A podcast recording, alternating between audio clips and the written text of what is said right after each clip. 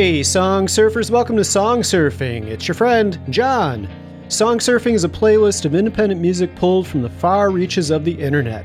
If you're checking out the show for the first time, that's the usual format, where I, along with the show's correspondents, pick out tunes, we play some songs for you from around the world.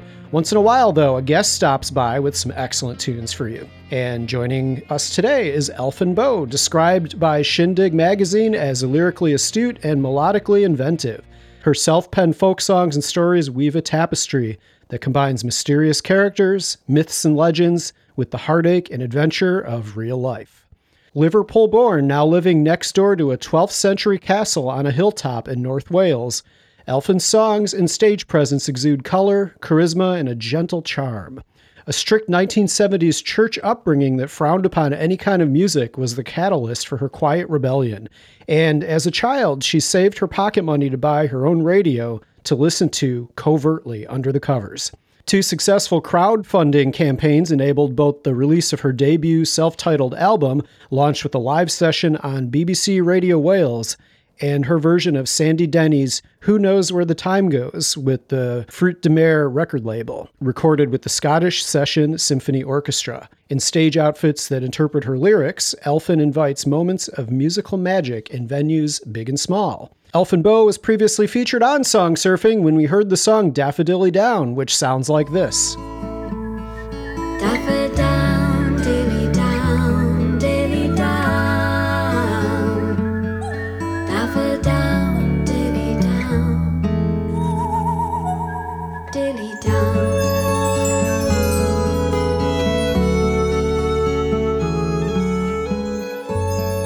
Elfin Bow, welcome to Song Surfing. Hey, hello. Thank you for having me. It's great to be here. What is this new release? The 18th Dream. Uh, it's for the 18th Dream of Dr. Festival? Sardonicus Festival. Sa- yeah, of course, it's a psychedelic festival, and they couldn't just have a normal name for it, could they? So there's a festival in um, in Mid Wales, uh, sort of near the coast, and they have um, uh, a psychedelic festival there with people who come from all over Europe, all over the world, in fact, who are real um, vinyl collectors. You know, they they they love um, their music, and um, when uh, Pete, who organises the festival, who I've collaborated with a few times, he's in a band called Sendelica. When he heard that um, I had a GoFundMe campaign to bring my partner John Silvers over to the UK, um, he said, "How about we release a something special for the festival this year?" And so um, last year, or was it the year before? I've lost a year because of the dreaded sea. But um, he had um, done a premix of one of the songs that's coming up on my next album, um, where he'd taken my guide tracks and he'd put guitars and all kinds of things to it and made a. I couldn't say remix because it's not been released yet, so it's like a premix. And um, and he said we could put that out, and also we need um, another artist to make another version on the, the other side. So we asked um, Noughts and Crosses, who are really great friends of John, um, and they were delighted to be asked to do a version. And in one week, they put together the track that um, I think we're going to play today. But it's um, it's got artwork by a fantastic friend of mine um, called Hilary Dran, painter, which I felt just went with the lyrics completely. And uh, and it's a limited edition lathe cut single um, that's going to be sold exclusively at the festival. And what happens is they release limited edition things so that people kind of fight over them and then they become fun, you know, valuable. So they might even be on eBay afterwards. uh, rather more than you'd buy them at the festival. So, but it, any anything to you know help us raise money for this um, venture of ours to get John to come over here and live in the UK is is just amazing. And Pete's you know worked really hard to get this release together. Okay, that's great. I didn't know that it was uh, tied in with the fundraiser for getting John to the UK. Yeah. How's that yeah. going? Uh, really good, really good. We we literally, for anyone who doesn't know, John Silvers is an incredible musician who's been on your show before, and he's based in California. And um, we met uh, last year and um, fell in love. And he's also my musical collaborator, so we're working on projects together as well. And uh, and we're trying to get him over to the UK to live here. So um, we were doing a GoFundMe campaign to raise money for all the visas and the travel costs and all the things that are just a bit beyond us right now. um, to make our dreams come true of being able to make music in the same place and obviously create our life together. Um, and the other night, um, we actually wrote his visa application and paid for the first part of it, which is amazing. So, so many generous people have been helping us and sending us amazing messages of support. And it just goes to show, um, you know, how a community can really get behind people to lift each other up and make great things happen. Yeah, that's that's great, and uh, I'll be sure to link to the GoFundMe in the show notes for this episode as well. Thank you. The song is being released exclusively at the Psychedelic Festival. Do you consider your music psychedelic? No. it's quite interesting, really, because I um, I walked into the smallest record shop in the world, which exists in a town not far from me, in Mold, run by a guy called Colin. It literally fits two people in the shop. That's it. And when I first moved to Wales from Liverpool, I, I was trying to connect with people and I, I walked into his shop and we got talking about music and I gave him one of my CDs and he said he would sell them in the shop. And a few weeks later, he emailed me and said that um, a guy who has a psychedelic radio station had been playing some of my music. And he, he sent me the website with the links and everything. And on it, I saw Fruits de Mer Records. Um, and asked Colin about them and said, who, who, who is this? You know, what, what, what are they about? And he said they're a small kind of niche, psychedelic, prog rock, um, acid folk, folk kind of, um, you know, vinyl releasing record label based in the UK. And um, by the time I'd driven home, Colin had already sent an email to Keith, who runs the label, and introduced us. And Keith rang me short time later and said, um, you know, have you got any music that um, that we could put out? And that's where the Sandy Denny track came in. So it's interesting because ever since then, I've kind of like been embraced by that community.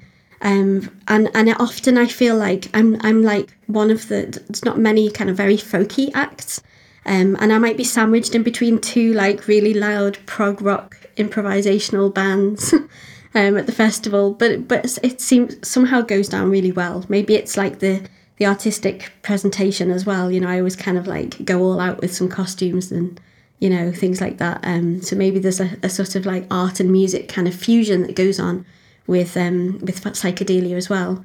Um, but I, I have to say that they're like a family to me now, and uh, and I'm playing again this year, uh, this year, uh, and I'm really looking forward to it. So you mentioned your costumes. Can you tell us about that? Well, I'm an artist, a visual artist, as well as a musician. I have been ever since I was tiny. And um, when I decided to kind of embrace doing music on my own after being in various duos um, for several years, uh, and I took on the, the name Elfin Bow, I really saw it as an opportunity to embrace bringing together my art and music. And often I would just get ideas. I'd be writing a song like Daffodilly Down, for example, that you mentioned earlier, um, you know, there's certain uh, images that come up in that song. You know, there's bir- songbirds and there's rivers and there's, um, you know, seasons and things like that. And I, I ended up doing a drawing which I turned into a fabric design, had the fabric printed and made like this big kimono thing that I wore on stage. And so it was kind of like I was wearing the illustration of my song that I was playing and it just is it's quite a nice cycle of creativity that goes on where you know i might do that with clothing but i might also do it with set design or the artwork or you know um, other elements of the live performance. So it's a way of bringing together different sides of me um, just for creative expression really. Are you familiar with jack white? Yes so i was just listening to an interview that he did, and he was talking about clothing choices that he makes with his band, but also carries into his uh, all of his businesses. Really, like his road crew has a certain uniform that they wear that goes along with his outfit. The White Stripes had coordinated outfits, and all of their albums followed a color pattern. It was an interesting way that he put it, where it was like a, a way of separating or heightening, I guess, the performance. I don't know if separating is really the, the way he put it, but it was a, a way of making the music and the performers larger than life. And I, I, thought that that was interesting, right? That it's, you know, really looking at every angle of the performance, not just the music. It is. And it's what I find is that, you know, it, it doesn't, it doesn't take away from the music. It adds to how I feel going out on stage. You know, I wasn't one of those kids that was like, oh, look at me, I'm going to sing and dance in front of all the family. Or I was very, very shy, very quiet. I'm quite introverted naturally, although I love company and good conversation. And um, and I perform because I have something I have to express and I have to put it out there. And I guess it gives me a certain amount of confidence. Um, it gives me a reason to to express myself visually. It's exciting. It's fun. Um, but it's it's it also. Um, I've had audience members come to gigs wearing like flower crowns that they've made or wearing brighter colours than they might normally do, and they they sort of say that you know, oh, you gave me permission to to kind of wear something that I've always wanted to wear, but I, I didn't have a reason to, or I didn't feel confident to, and it's like it's it's it's not an alter ego for me in in terms of like Elfin Bow is not taking on a different character or becoming someone else like an actor might take on a role. It's about stepping into me confidently, like my my full self as a musician, as an artist, as a creative being, to just fully express and, like I said before, make that connection back to what the music is about. You know, not that it has to illustrate every song or anything like that, but it just maybe captures a feel or something, a visual. Um, that gives an extra layer to what people are experiencing when they come and see me live. Do you do outfit changes during your performances? no, no, I couldn't be bothered doing that. That's Um, maybe the, the next level when you have a crew. Yeah, I think I'd have to be like on some kind of major stage with like a crew backstage to kind of, you know, like have have the clothes ready to jump into. No, I'm I'm not that much of a diva and uh and yeah, no, I I you know, but I I also don't turn up sometimes to a gig in my like jeans and then get changed. I'll get ready before I leave the house, so I'll be driving the car dressed as a Welsh dragon or um you know, I'll have like ram's horns on my head getting petrol at the petrol station or do you know what I mean? It's like You need to put these pictures on Instagram. I want to see this. yeah and i you know i kind of think oh shit you know like i i've i've done it now you know yeah i can't be ignored so yeah it's um it's it's just fun. It's just a more fun way to live i think. So you said you were a shy kid. yeah i was terribly shy really really quiet. I was an observer. My mum always said that when i was born i kind of like opened my eyes and i looked around as if i'd been here before. And then at parties and events and things I'd, you'd find me on the wall you know literally the wallflower just kind of clinging to the walls. And uh, very very shy. And uh, i guess um, i guess that leaves you when you start doing things that you love and you have something to share and something to say. Also i went into teaching.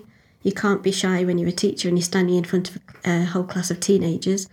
Um, but you know it, it, it's interesting that i think when i was 15 14 or 15 uh, i had some friends who were all very much they wanted to perform at the end of year concert and they'd you know they'd been to the music teacher and um, you know they, they were always singing all the time. And i was kind of like the the add-on friend who kind of followed them around somehow. And i have no idea what got into me but i decided to go to the music teacher and ask if i could sing a song at the concert on my own. I have no idea why i did that.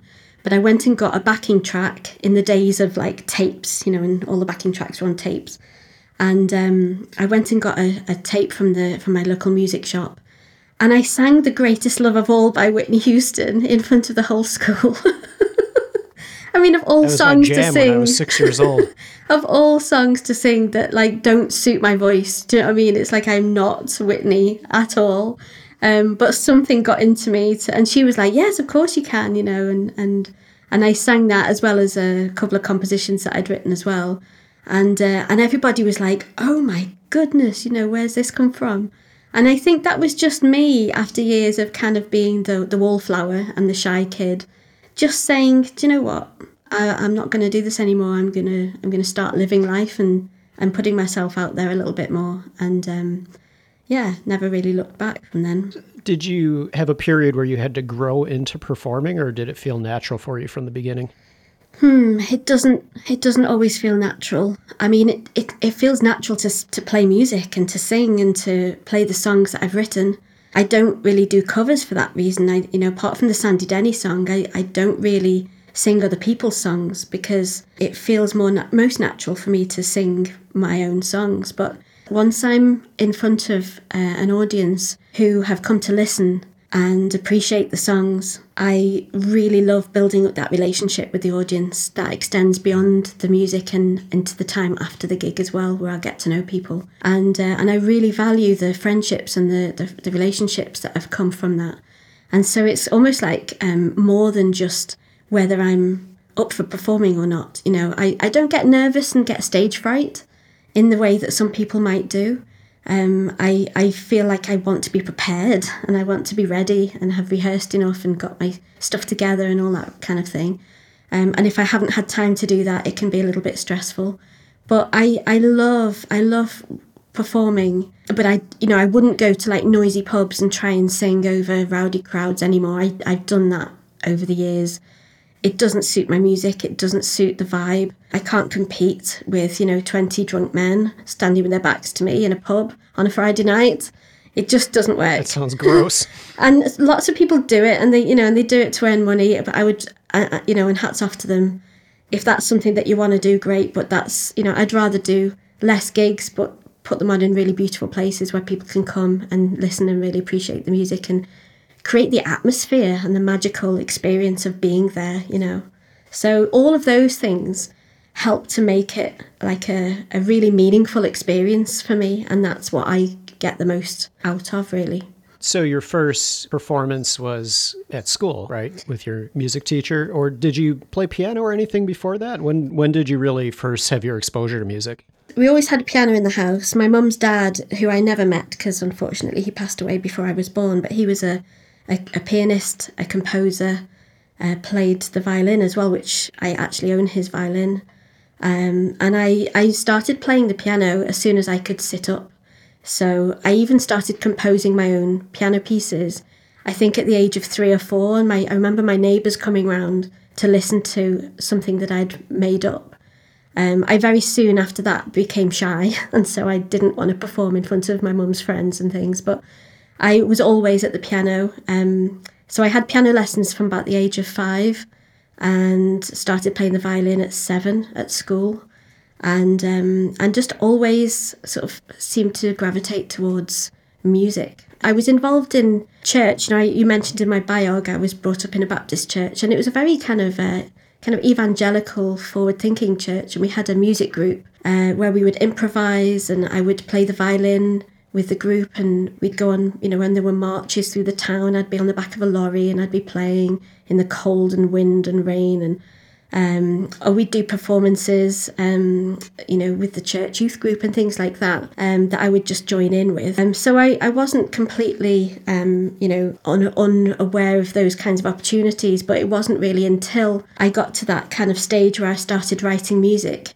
For in in the UK we have GCSEs, which are exams at like 16 years old at school. They're like the main exams, and I took music. So uh, we had some uh, people at church who'd got a music recording studio and I was right I started writing songs and they invited me to their recording studio and helped me record my compositions for my GCSE music and that's what really opened the door to my awareness about the the power of recording that and my music teacher at school who'd um, revolutionised the music department from a very dusty, antiquated place to be to somewhere with bands and recording studios and little gadgets and things like that that we could play around with. And I used to take myself into the music room as a place of refuge and go and just record things. I've still got a tape with some of those very early recordings on. I cringe at them, but I keep it as kind of a memento of those very early days. I destroyed my first tape. I kind of regret it now. I've got nothing to play it on. That's the only problem. But uh, you never know. One day I might get a, an old Walkman or something. And So in your bio, it mentions 1970s church upbringing that frowned upon any kind of pop music. So what was the reaction to your music in your family when you started writing your own? so yeah, my um my family. I, I don't want to paint them as like awful people. They're amazing people. My mum and dad support my music endlessly now. But when we were growing up, we kind of listened to church music. We used to watch. We used, we've got a, a TV program in the UK that was called Top of the Pops, and my dad would kind of make us watch it with the sound off, and then kind of laugh at everybody's outfits. You know, all the the new romantic kind of um, puffy sleeves and waistcoats and, and long hair and stuff. It was like a bit of a kind of them and us in terms of you know us in church and the world outside, and um, for quite some time. And um, the the story about the buying the radio to listen to music under the covers was hilarious because I saved up my money from like picking insects off my dad's uh, cabbages and things in the garden uh, before we went on summer holiday. Saved up this tin of money, ran to the shop when we got on holiday uh, to buy a radio, and um, spent all my money in one go on this radio. Took it home. And realised that it was just AM. There was no FM on the radio, and it was just like Oh, no. it was Spanish chat. There was no music to be found, and I was I was absolutely devastated. But then I, I persuaded my mum to get a clock radio, which meant, you know, it was for waking up in the morning, but actually I could listen to the charts and things on the radio. So gradually, you know, they, they softened and, um, you know, now they look back and think, wow, we were really strict. But they've always supported our creative expression. We didn't have much money growing up, there was lots of kids, but we all had the opportunity to have piano lessons. Um, we all had the opportunity to, to play music, and they've always supported um, anything that I've done musically since. So I'm very grateful to my parents. And for all that, you know, I had a, a different kind of musical upbringing, I actually listened to a lot of classical music. And that gave me a really good grounding in melody, in harmony, in structure, in layering, in movements, in emotion. That, um, you know, it, it's there's no kind of good way or bad way of growing up. We just grow up and we use those experiences um, to plough into what we do in the future, you know, whatever that was. So is classical music what you were playing in church? It kind of was, but we also had a lot of visiting like American artists as well. Uh, we had this one family called the Buchamers. I did track down their LP uh, from Sweden or somewhere, and uh, because just for nostalgic sake, because they were a family, a man and a and his wife and two daughters, and they all dressed in long white robes with long long hair. They all had long hair, and the dad had this long beard. And they came and sang these songs and sang in harmony. I was blown away by the harmony. Me and my sisters, uh, I've got two sisters, we used to sing in harmony all the time at home when we were washing up, or we'd get around the piano and we'd sing together. It was an interesting kind of mix of classical music because my parents thought we ought to know about that, but also kind of like praise and worship music, very influenced by American music in like the 80s as well. So, Can we talk about Oh How the Strong Ones Fall? absolutely. So, this is a song that I wrote um, about two years ago, um, living in a part of Wales about half an hour from here.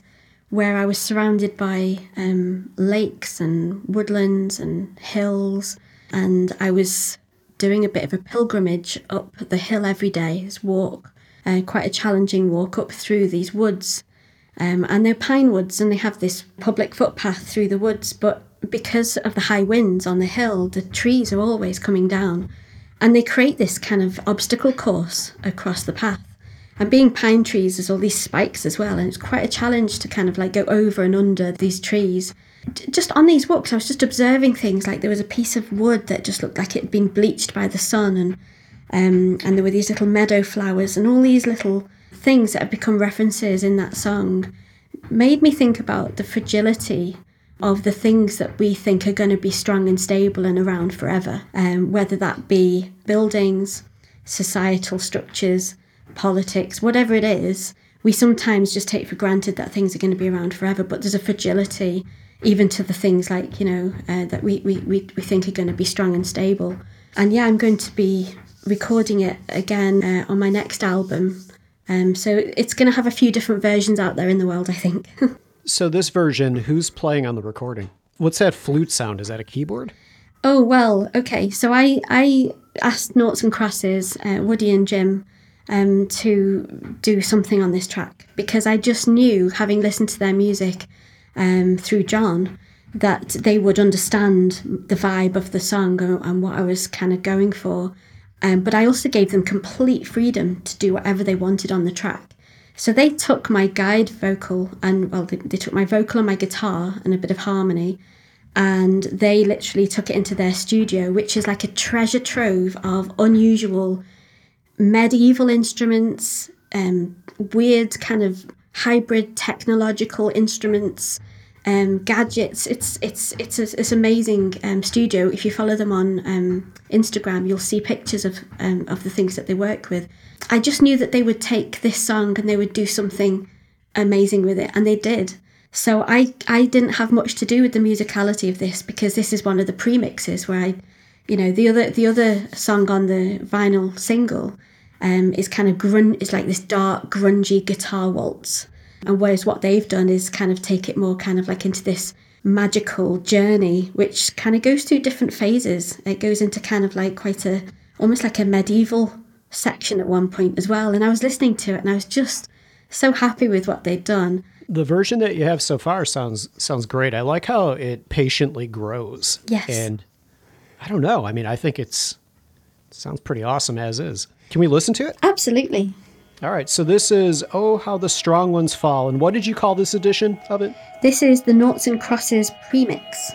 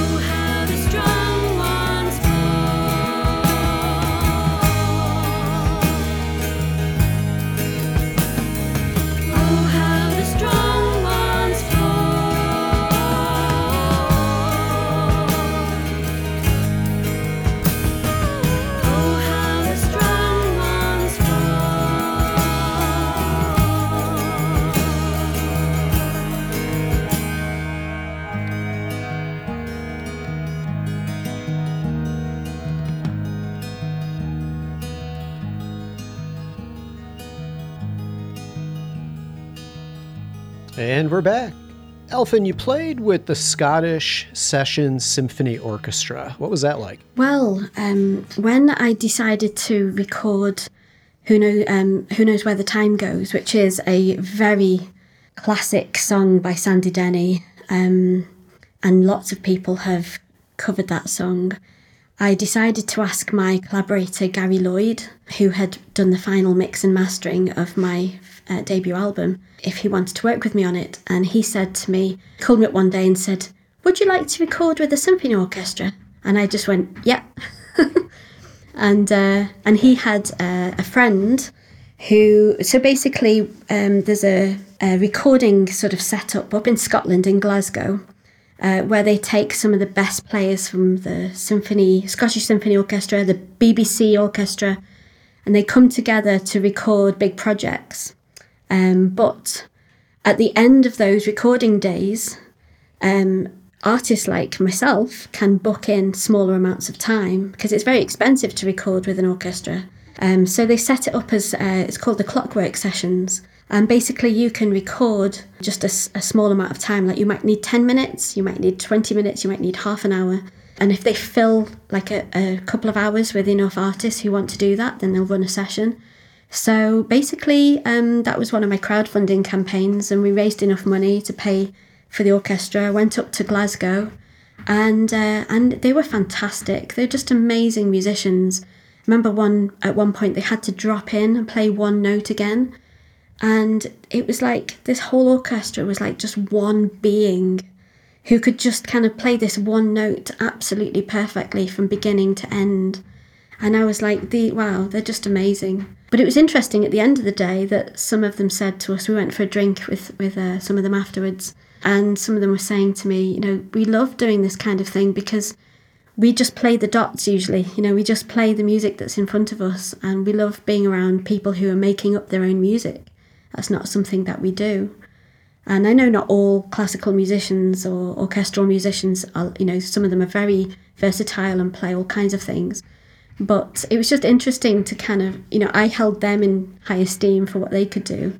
Um, feeling a bit inadequate actually in some ways, but they were actually, you know, sort of thinking the same about me um, and and the songs that I'd written. Who arranged the music for them? Did you arrange it? Um, Gary Lloyd wrote the string arrangements, so he composed all the strings because he is a, a man of many talents. But one of the things he does is he composes music um, for orchestra, and um, so that was kind of what he he dreamt up the the orchestral parts uh, for them to play. So that was really really special. And actually, I'm working with him again on my next album, together with another Gary, Gary Carpenter, who wrote all the original music for the Wicker Man film back in the 19, I think it was 1970s, which is a bit of a cult British film oh, set yeah. on a, a remote fictional um, island and all kinds of weird stuff goes on. hmm. But yeah, so so we've got quite an interesting hmm. collaboration coming up, and both of them are orchestral composers. Gary Carpenter has written music for the BBC Proms, and he's he's kind of quite a modern composer. Gary Lloyd's, and he'll probably kill me for saying this, but he's a very romantic uh, composer as well. So I think between the three of us, uh, we're going to have quite a lot of fun uh, working out what the arrangements are for my next album. Where can we find that recording? It's not on Bandcamp, is it? Do you know what? do, you know, do you know what? It's it, was it was released on vinyl through Fruits de Mer Records, and it's still not been digitally released. It's been on the cards to be released ever since, uh, and I still haven't released it. But I'm going to make it my mission to get it out there this year. But if any of your listeners want to hear it, they can find me on Instagram or Facebook and I will send them a copy. So just DM me on Instagram or Facebook and I will send you the MP3 of that track. Yeah, awesome. If you could send me a copy, that would be great. I wanted to hear it, but all that's on online is like a 30 second clip. Yeah, I think I think you'll like the finished result. It got very good reviews um, from all kinds of um, magazines and uh, blogs and websites, um, which was really good considering it's such an iconic song. You know, you, you always kind of think, oh my goodness, are they going to accept this? And and actually, because Sandy Denny was such a, an icon who died at the age of 34, um, having created so much music in the world up until that point. We we actually released it as a kind of love letter to her. You know, this is like our love letter to to her and all the legacy that she left behind. Is Sandy Denny from Fairport Convention? Do I have that right? Yes, yes, yeah. She sang with Fairport Port Convention. Yeah, and the Strawbs. And Yeah, that's one of the bands that's I have a big hole in my music listening there. I'm not familiar with their stuff at all. the, you know she's one of those people that th- there's still people who are discovering her um and yet there's you know it's like that with all music isn't there there's there's people who have got lifelong fans and and um you know dedicated kind of listeners and then there's whole sections of society that just have never come across them um, but that's the joy of discovering new music, isn't it? And delving into where those gaps are in your own musical history. So you live next to a castle? Yes. How did how did you So- end up there? So last summer, I moved house with my son. Um, and yeah, just looking for somewhere inspiring. You know, after my last house in amongst the lakes and the woods and the trees and everything, I I was looking for something um, nearer a town for my son who's 14 and needed a bit more independence and I was having to drive him everywhere. So we moved to a little town called Denbigh and it has a, a 12th century castle or the remains of one on top of the hill and uh, and it's a very beautiful spot and it's literally I don't know like 50 feet from my front door. Oh my. It's literally outside the window. Um, if you go on my Instagram, you'll see some photographs that I put up sometimes when I'm running outside in my pajamas to capture the sunrise, or you know.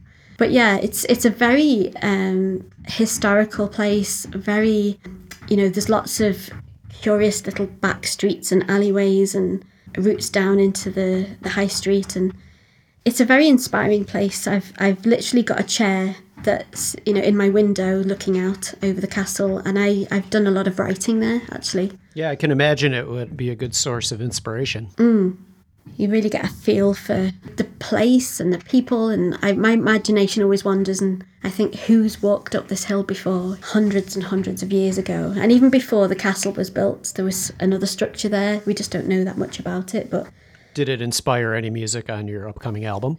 Uh, yes, yeah, it's it's um there's I've got you know a few creative projects underway to do with kind of like uh, music, spirituality, art, connection, community, that kind of thing, and um, I do a lot of writing, um, not just of music, but writing. So I'm probably going to be doing some podcasts or meditations, just all kinds of different things that feed into this response to where I live and definitely there's some songs on my next album um, inspired by place. I can't help but respond to things around me, uh, people, places, things that are said, how I feel. Um, probably like any songwriter, really. But because I feel free to write about anything, uh, I can sort of find myself writing about things that you know, not necessarily just like a, a love song, but you know, something maybe about a character that might have lived before or people who I've encountered, that kind of thing. So, can you go in the castle? Is it open to the public?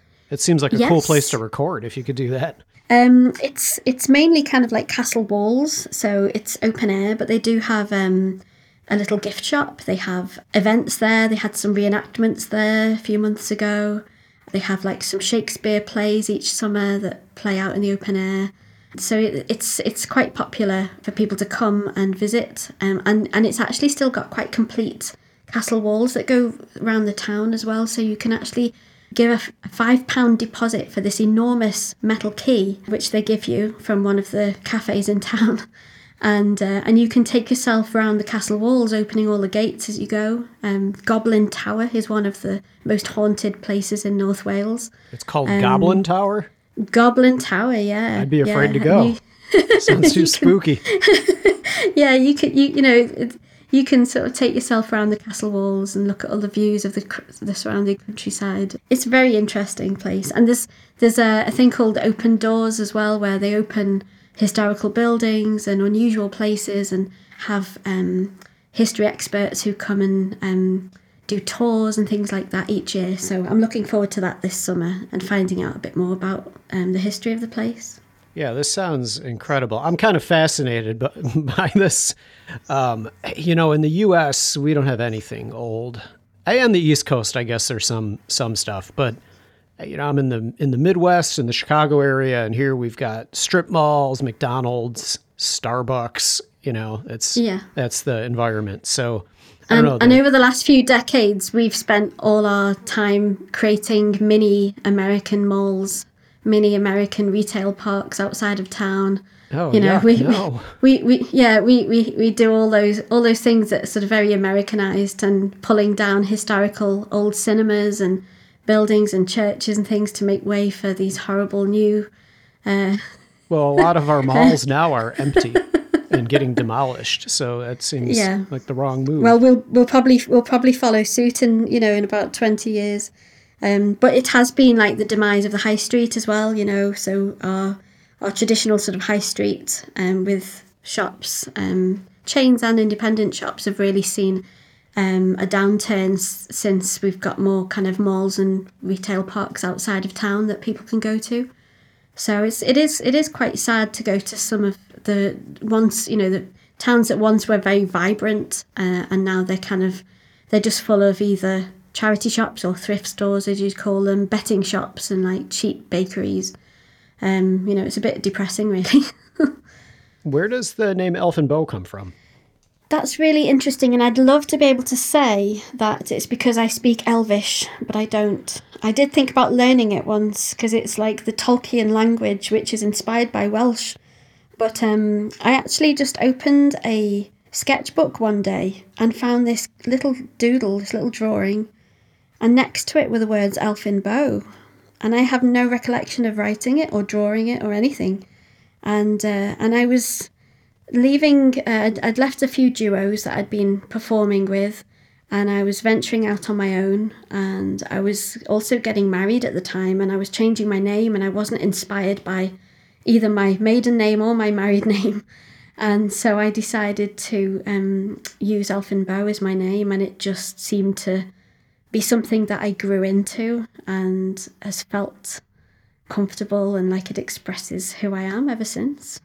Did that influence the music? Because it seems to tie uh, all together, right? Like the the name fits the music, fits the presentation. it's like it's like the chicken and egg, isn't it? It's Yeah. like what comes first, you know. I think I think it's a symbiotic sort of cyclical relationship where there is a sort of a magical. You know, people have sort of said, "Oh, your music can be very magical and fairy tale like," and um, and you know your presence is like you know magical and things like that. So I don't know if that's me playing into that role or or just who I am, or I don't know, but I, it does feel like it, it- that name has kind of settled on me like it was meant to be. So I've never really looked back since taking that on.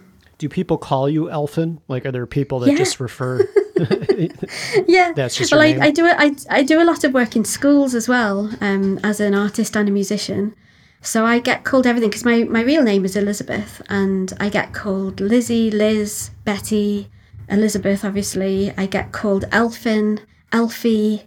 Um, I get called everything, and it's quite funny because when I go into schools, they always want to call me Elfin. Like they like the fact that I'm Elfin Bow, and it's a bit different. And and so I'll be, we'll be doing some kind of craft activity, and the little ones will be like, "Elfin Bow, can I have some scissors? Elfin Bow, can I have this?" it's got to be so cute. or yeah, it is. Or I go to the supermarket and I hear a little Elfin across the aisle, and I'm like, "Oh, hello," you know, some kids that I've been working with. So um, yeah, they they seem to like it as well. So let's get into the music that you picked out. We'll start with an artist described by Louder Than War as deeply moving and soulful. We're going to listen to Jo Beth Young and the song Twisted Tree. What do you like about it? Oh, what do I not like about it? Jo Beth is somebody I have got to know through the internet. We've never met in real life, but we've become really good um, musical and creative kind of soul friends, and we both respect each other's creative output immensely. And that first album, An Abandoned Orchid House, where this song is from, is just for me it's one of those albums that i could just listen to endlessly and always find new layers new new meanings new feelings in that music. And this song in particular i mean i love all the songs on that album. There isn't one that i skip. I love them all. But this song in particular um, has the line the beauty is in the broken things. And there's a refrain as well the strongest to survive is the one who died a hundred times. And not only has it got this energy, this real strong energy to this song, um, as well as the fragility of, of her vocal and, and some of the, the musicality of it, it just really resonated with me and um, struggles that I've been through in my life and feeling like it's you know it's not over because you've had a difficult time. It's just the beginning and it's those difficult times that make you strong. Could you read that a quote again? Uh, there's a refrain that says um, the strongest to survive is the one who died a hundred times.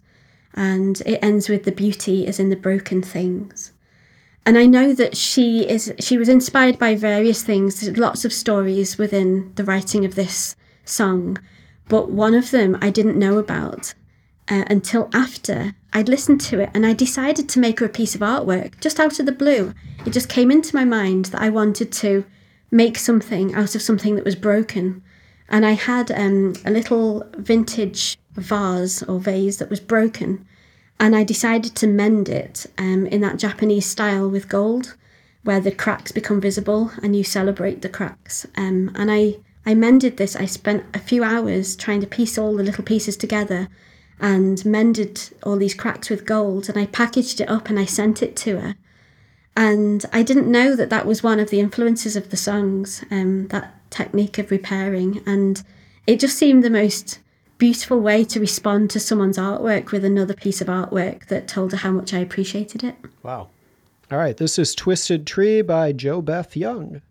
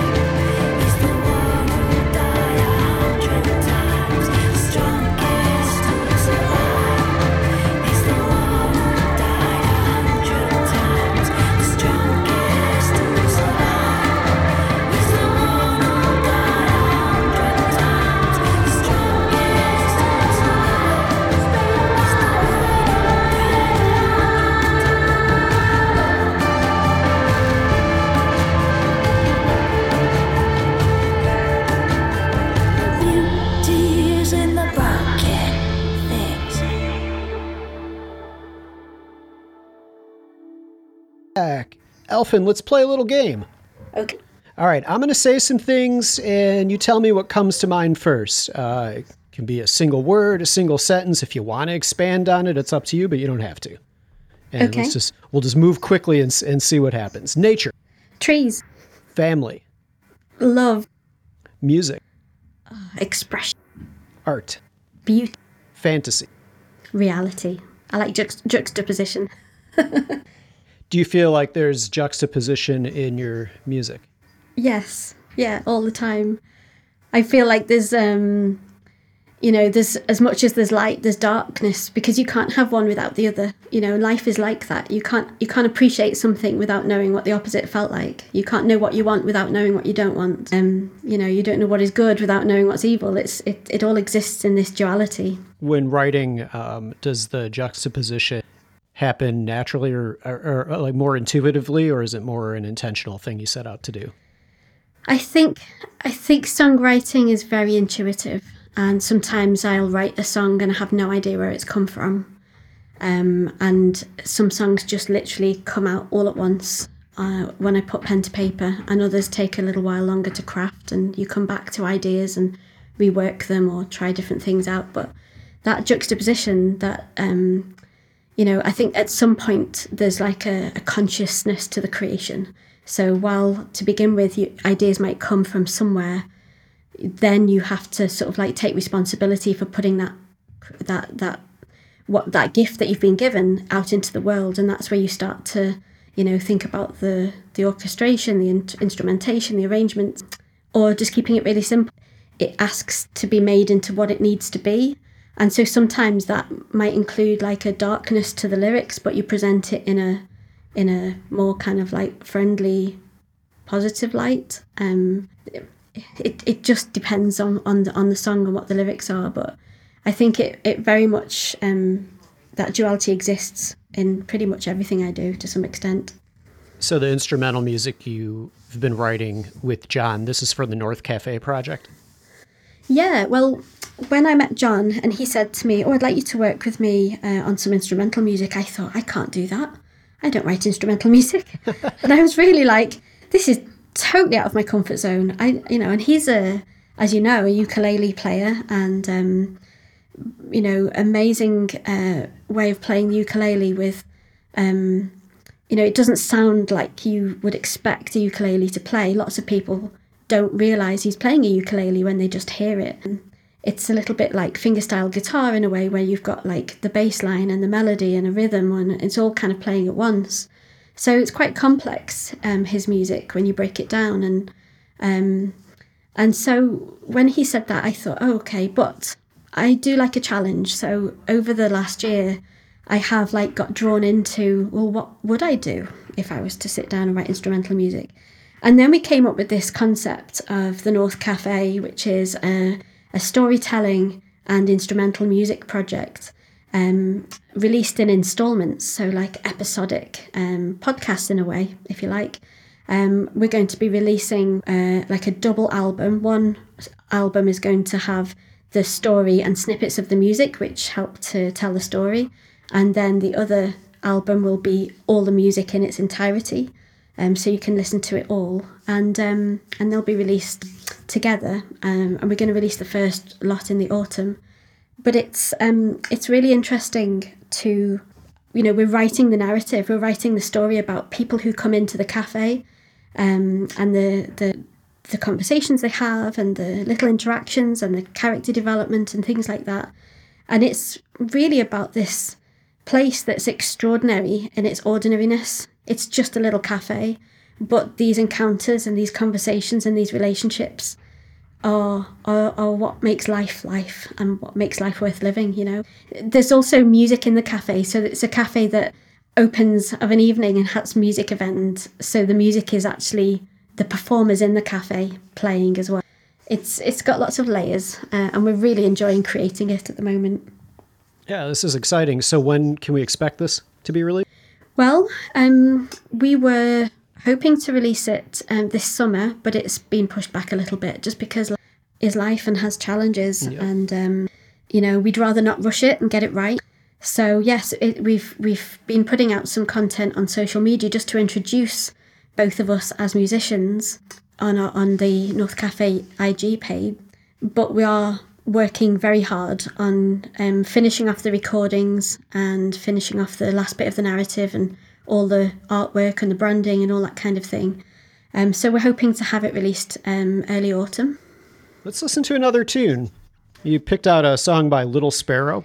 Oh, Little Sparrow. I love Little Sparrow. I met her when we were both asked to headline um, an, a, a, a music event uh, in Liverpool, and we just both hit it off straight away. We just immediately clicked. We had so many similar influences. We had uh, we had children the same age. We had um, similar clothing styles. We just both kind of just felt like we were sisters, uh, like musical sisters. We call each other. And ever since that first gig, we've we've played quite a few um, venues together and um, sang on each other's music because we exchanged CDs back in the day, and we both had each other's albums on in the car like non-stop for months and we both knew each other's music intimately after that so when katie rang me up and said oh would you like to sing some harmonies with me at this gig i was like yeah and then she's done the same. And then we, we in February we did a, a, a songwriter circle gig with another artist called Daria Kulesh. And we kind of took it in turns to share songs that we'd written, and we performed on each other's music as well. I, I just I just um, love her. She's very charismatic performing live. In fact, she's performing ten minutes away from here on Saturday, so I'm going to go and see her on Saturday night as well. Not at the castle, but she's not at the castle, but she is playing in the woods. So she's doing a, a, a gig live outside in amongst all the trees at a, a very special venue wow. called the Woodland Skills Centre. Yeah, so we'll be sitting outside for that one. That sounds Um, very cool. It's very magical. Yeah. Over. Little Sparrow is singer songwriter Katie Ware, a title that came from elbow frontman Guy Garvey, affectionately calling her Cockney Sparrow, which led to the stage name Little Sparrow. Drawing influences from the likes of Kate Bush, PJ Harvey, and All About Eve, Little Sparrow's music creates songs that are filled with a blend of styles woven into the colorful tapestry of her music, often with a mysterious fairy tale quality to it. So this is Struck Gold by Little Sparrow.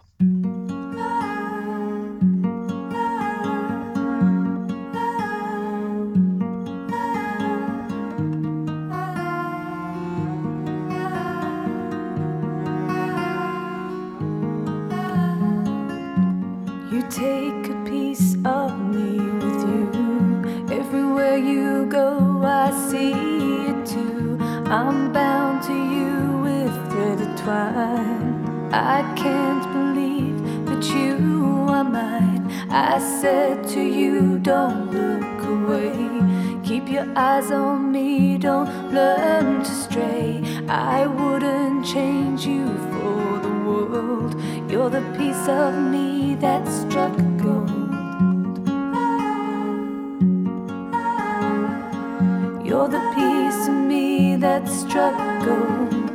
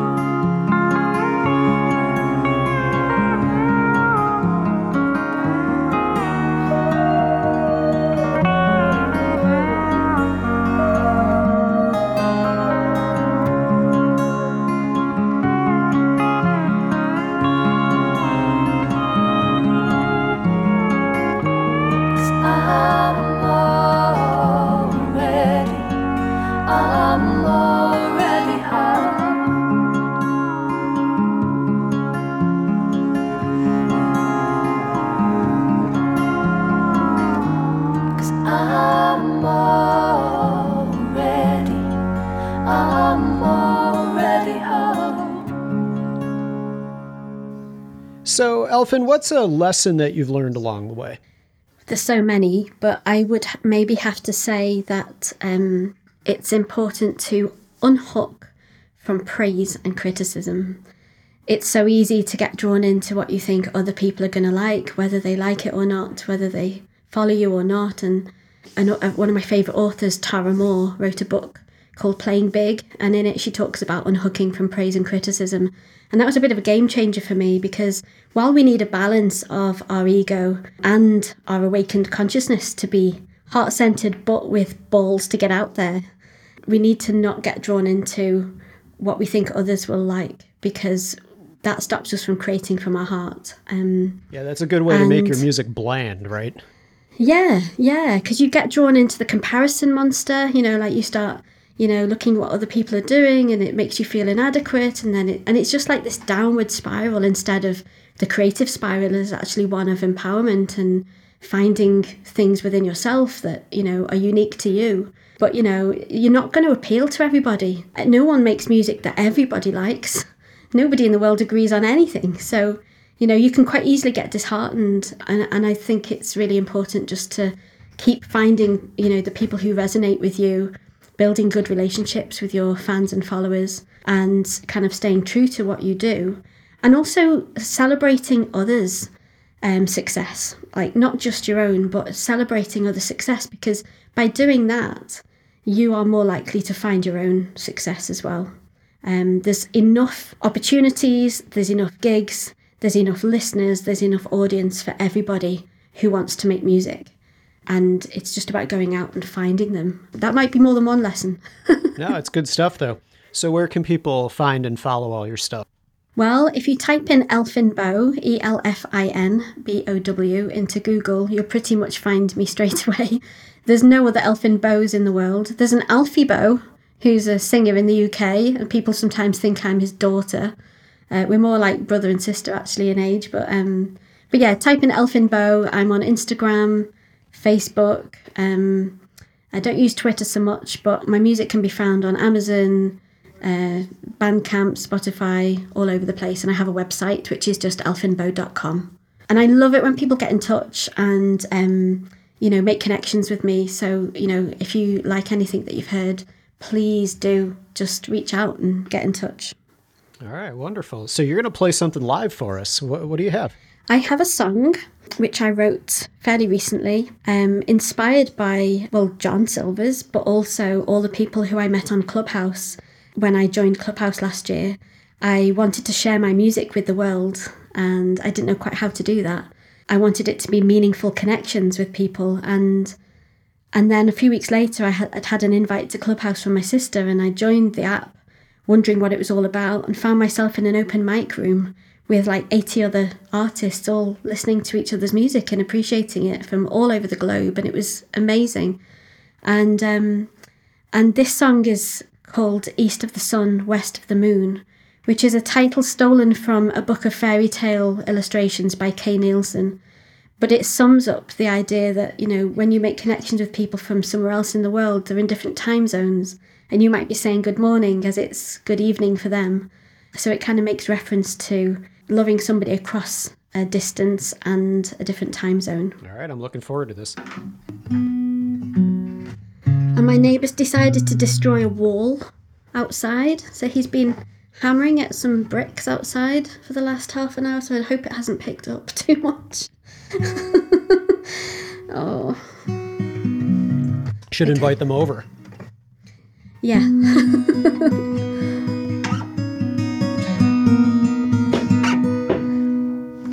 have a little drink and then we'll be ready to go. Okay, so this is East of the Sun, West of the Moon.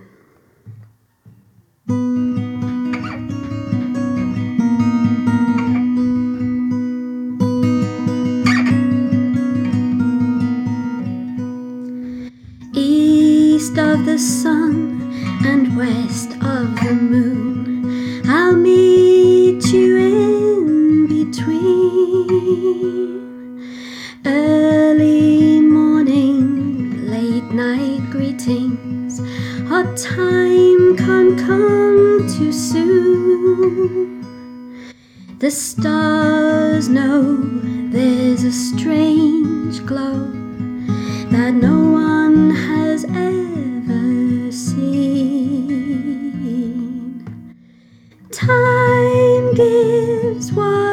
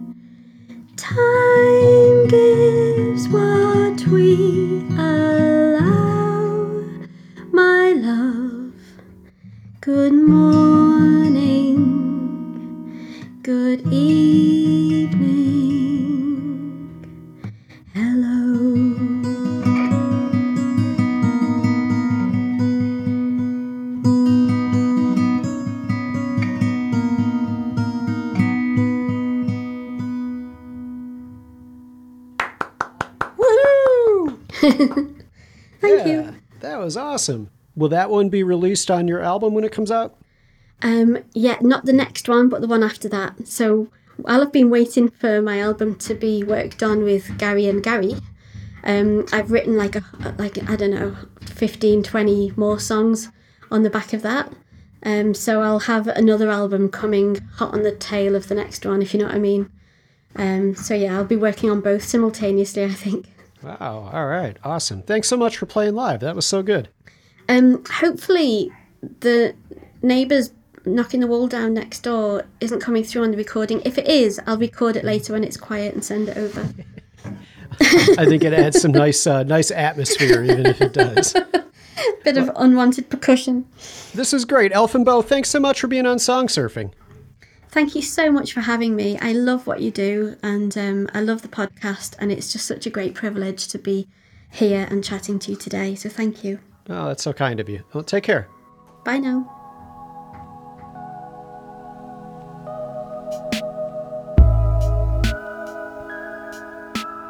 Okie dokie, friends. That music means it's time for me to say thanks for listening to Song Surfing. Thanks to Elfin Bow, Little Sparrow, and Jo Beth Young. You can find links to all of their music on the show notes page over at Over on that page, you'll also find the link to the GoFundMe to help get John Silvers to the UK. I've already donated, and I hope that you consider doing so as well if it's in your means. You can find Song Surfing on social media on Facebook and Instagram, Song Surfing Podcast, and on Twitter, Song Surfing Pod. Follow me on Instagram and Twitter under Oodles Music. If you like the show, then take a minute to five star rate and review over on the Apple Podcast app or iTunes. Friends, I've been listening to some audiobooks related to the music biz and podcasting business, and I've got one to recommend. Start Your Music Business, written by entertainment lawyer Audrey Chisholm, has lots of practical advice, and I find it's a nice second listen after the Ari Herstand book that I was telling you about on a previous episode. Hear this and also thousands of other excellent audiobooks and podcasts on Audible, the leading provider of audiobooks and podcasts. If you go to audibletrial.com slash songsurfing or follow the link that I'll have for you in the show notes, you'll get a free 30-day trial and a free audiobook. If you decide to continue your membership after those 30 days are up, then it'll help support song surfing. And let me add, friends, that I, have come and gone with a subscription to the app uh, over the years, depending on how much listening time I have. And one thing that I love about Audible, and I haven't come across this with any other subscription service, is even if you pause your membership, you don't lose any of the content that you've already bought or credits that you had banked. So I recommend giving it a try. audibletrial.com slash songsurfing. The opening theme of the show is Living in a Fishbowl by Josh Ween and the outro music, Little Pills by Patrick Moonbird. My name's John Kell, and see you next time.